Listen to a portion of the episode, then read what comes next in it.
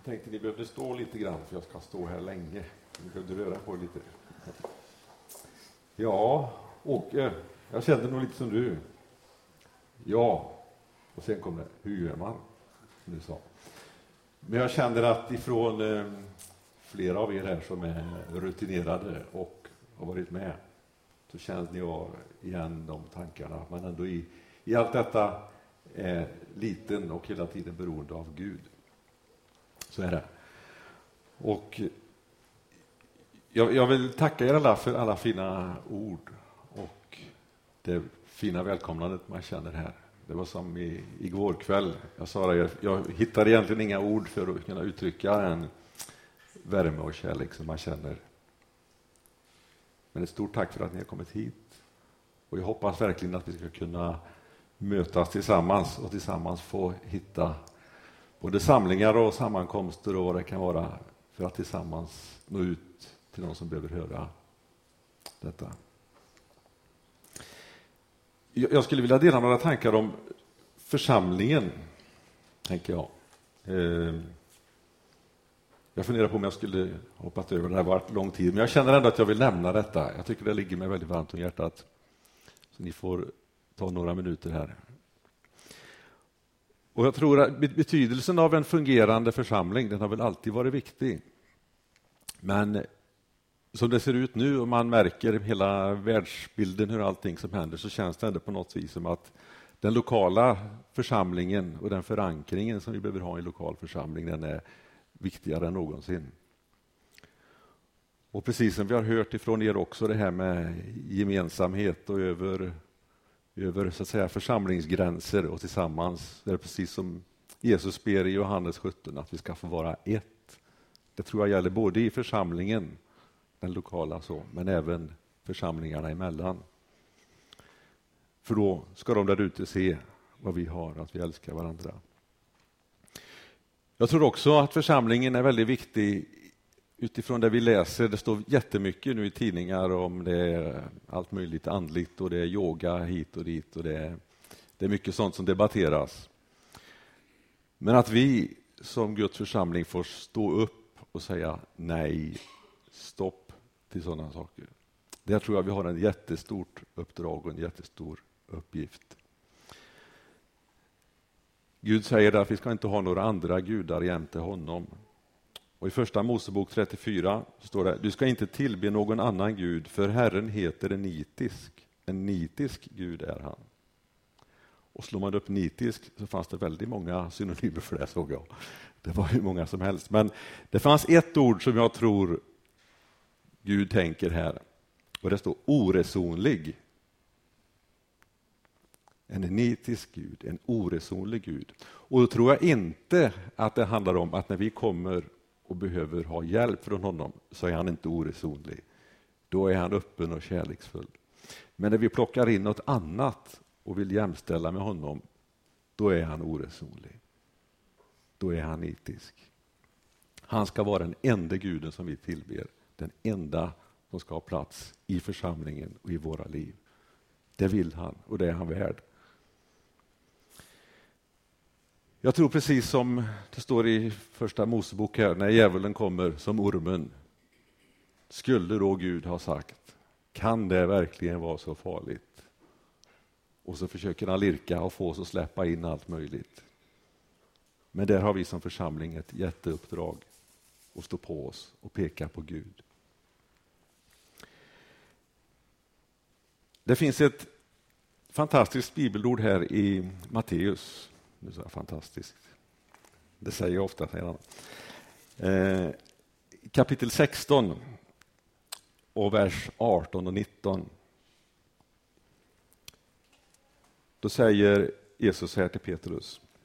Du är Petrus och på denna klippa ska jag bygga min församling och helvetets portar ska inte få makt över den. Jag ska ge dig himmelrikets nycklar och allt du binder på jorden ska vara bundet i himlen och allt som du löser på jorden ska vara löst i himlen. Portar. Vad har man det till? För att stänga ute någonting eller för att hålla någonting inne. Och här står det om helvetets portar faktiskt till och med. Och jag tror inte det är för att stänga ute någon egentligen som de portarna är, utan jag tror det är för att de människor som har kommit fel och är vilseledda, det är för att de inte ska få komma ut i frihet och få se det Gud har att ge dem. Men församlingen har makt över de portarna. Vi som församling har makt och möjlighet att kunna öppna de portarna för människor och visa dem på vad vi tror på. Visa dem på Gud och visa dem på att det finns ett liv, det finns en mening med livet, det finns en framtid och ett hopp. När jag tänker på de här portarna så ja, jag ser någon stor borg eller någon gammal fästning eller någonting med riktigt tjocka, stora portar. Men ingenting kan stå emot Guds församling. Helvetets portar ska inte få makt över dem. Och Jag tror att det finns människor som sitter instängda och har fastnat i detta och de vet inte ens om att de har fastnat i det. Man har blivit så förblindad och man sitter i det här mörkret. Men det får vi komma med ett ljus och peka på att det finns någonting mer. Och klippan som Jesus nämner här, det är ju som jag tolkar det i alla fall, att det är Jesus själv som vi får bygga på. Han är klippan som församlingen får stå fast förankrad i. Och en församling som lever efter Guds ord och lever i den heliga Andes kraft. Vi får vara med om och kan utföra det Gud har lovat. Vi har fått det mandatet att gå ut och befria människor. Vi har fått mandatet att gå och be för människor att de ska få uppleva helande. Vi får komma med det här glädjebudet om att det finns någonting gott. Det finns någonting mer här i livet som de kanske inte har upptäckt. Och vi har fått det mandatet att här i Stöpen gå ut och vara med och be för människor att de ska få uppleva frälsning och få bli upprättade i Jesus Kristus. Och Jag tror precis som vi har varit inne på här, jag tror vi som församlingar behöver be jättemycket för varandra och stötta varandra och glädjas med varandra när vi märker att det släpper och lossnar. Ni har dopförrättningar och då får vi vara med och tacksam, vara tacksamma för det och be för er där. Vi behöver varandra så jättemycket i det vi står i. Det är min fasta övertygelse. Och Jag tror det är väl så i breven här som, eh, som är skrivna till olika församlingar på olika orter. I varje ort, på varje ort så var det givetvis inte bara en församling, det var ju mindre grupperingar också, men att de fick skicka runt de här breven sinsemellan och ta till sig detta. Och jag är helt övertygad om att om våra politiker och de som styr både det här kommunala och vårt land, om de skulle få upp ögonen lite, lite mer för vad kristenheten kunde få betyda för landet, då skulle Sverige se helt annorlunda ut. Helt annorlunda. Men det är precis som att allting som har med kristen tro med Gud att göra, det tonar man ner, då backar man undan, det förbjuder man, det stoppar man.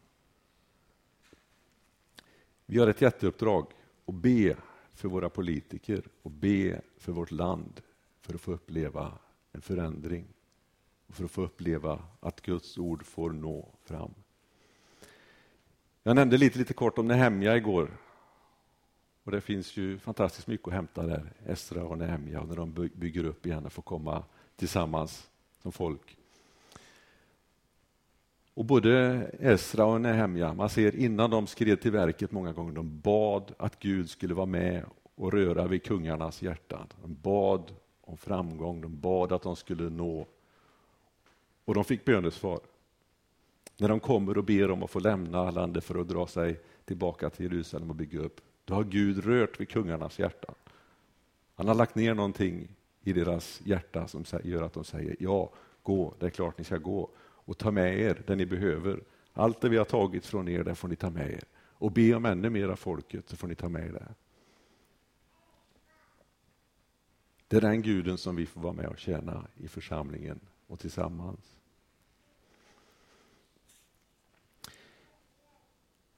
Jag tror församlingen är jätteviktig för alla generationer. En församling där ingen känner sig för mer eller förminskad och där alla får finnas, får kunna växa och utvecklas. Det tror jag är en, en Guds församling enligt Guds plan.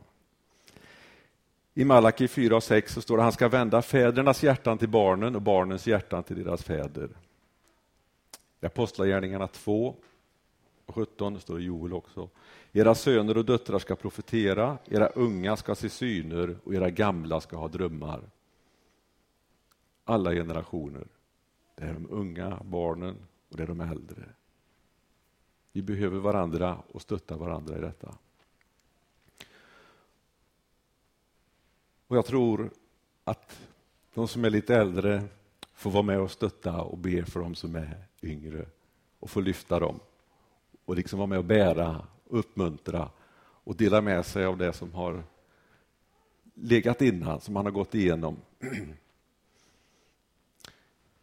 Jag vet när Sofia var liten första sommaren, hon började gå tidigt, stoppa grus och stenar i munnen hela tiden. Då fick man vara med och plocka bort, och det kanske inte är så nyttigt, inbillar jag mig. Men lite så tänker jag, att ni som har varit med längre och har erfarenheten, även om jag inte är yngst här längre, inser jag ju, så mm, att ni får vara de här fäderna och mödrarna och kunna ta sig an de som är på tillväxt. Lyfta.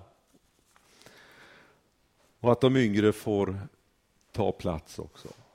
För det är ändå att de visioner och de tankar som finns på de yngre, att de får liksom bli välsignade, att de får utrymme, att de kan föra verket vidare. Och på samma sätt att ni som yngre får visa de äldre respekt och vördnad och kunna lyssna och ta det på rätt sätt. Inte stänga dörrar och inte man får bearbeta. Det finns säkert något bra man kan ta till sig. Och på så vis, som det står i Efesierbrevet 2, 21 och 22.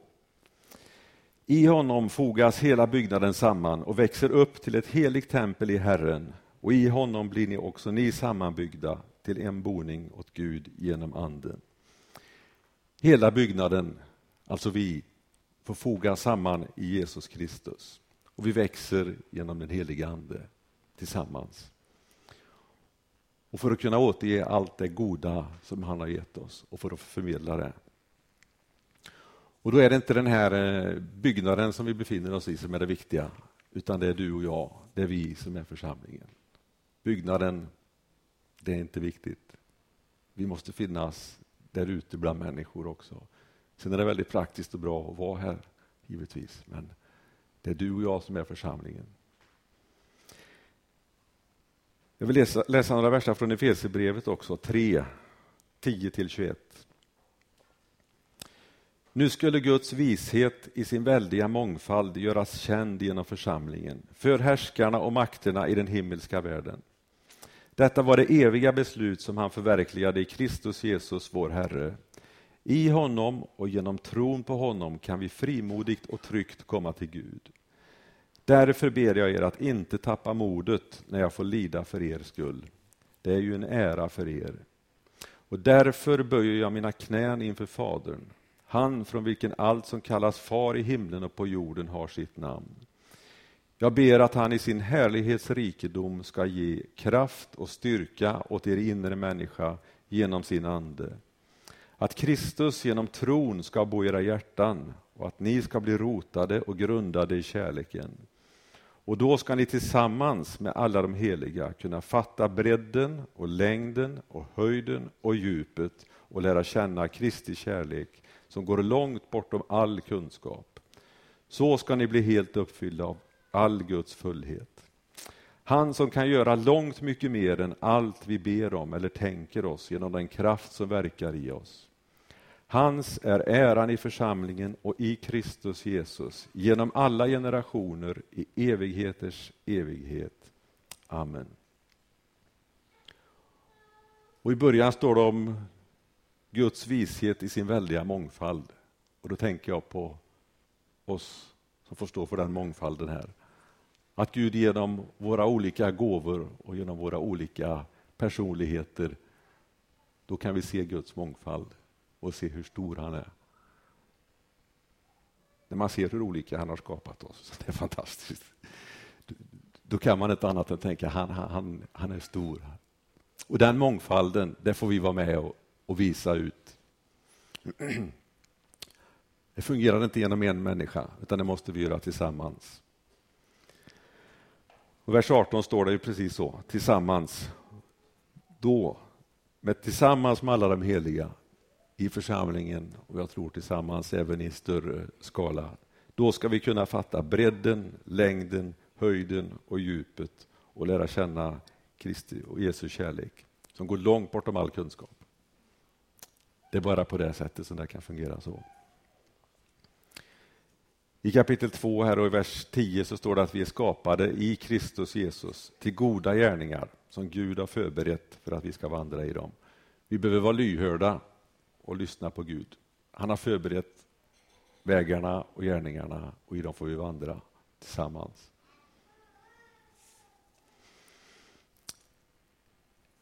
Slutversen som jag läste här 21. Hans är äran i församlingen och i Kristus Jesus genom alla generationer. Alltså Jesu kärlek och hans storhet och härlighet måste få vara synlig i församlingen för att vi ska kunna sprida detta. Jesus måste vara i centrum. Han är det viktigaste. Och då kostar det på. Då måste man släppa allt sitt eget. För tar man ett litet vattenglas och häller i lite, lite smuts och lera där så blir det lite solkigt. Det blir inte riktigt klart, hur lite man än häller i. Och det är så Gud vill ha oss. Att vi får vara helt beroende av honom. Och det kan jag stämma in i era tal också, att så känner man sig verkligen i, i detta. Men Jesus ska vara i centrum i församlingen och genom alla generationer. Och så ska det vara.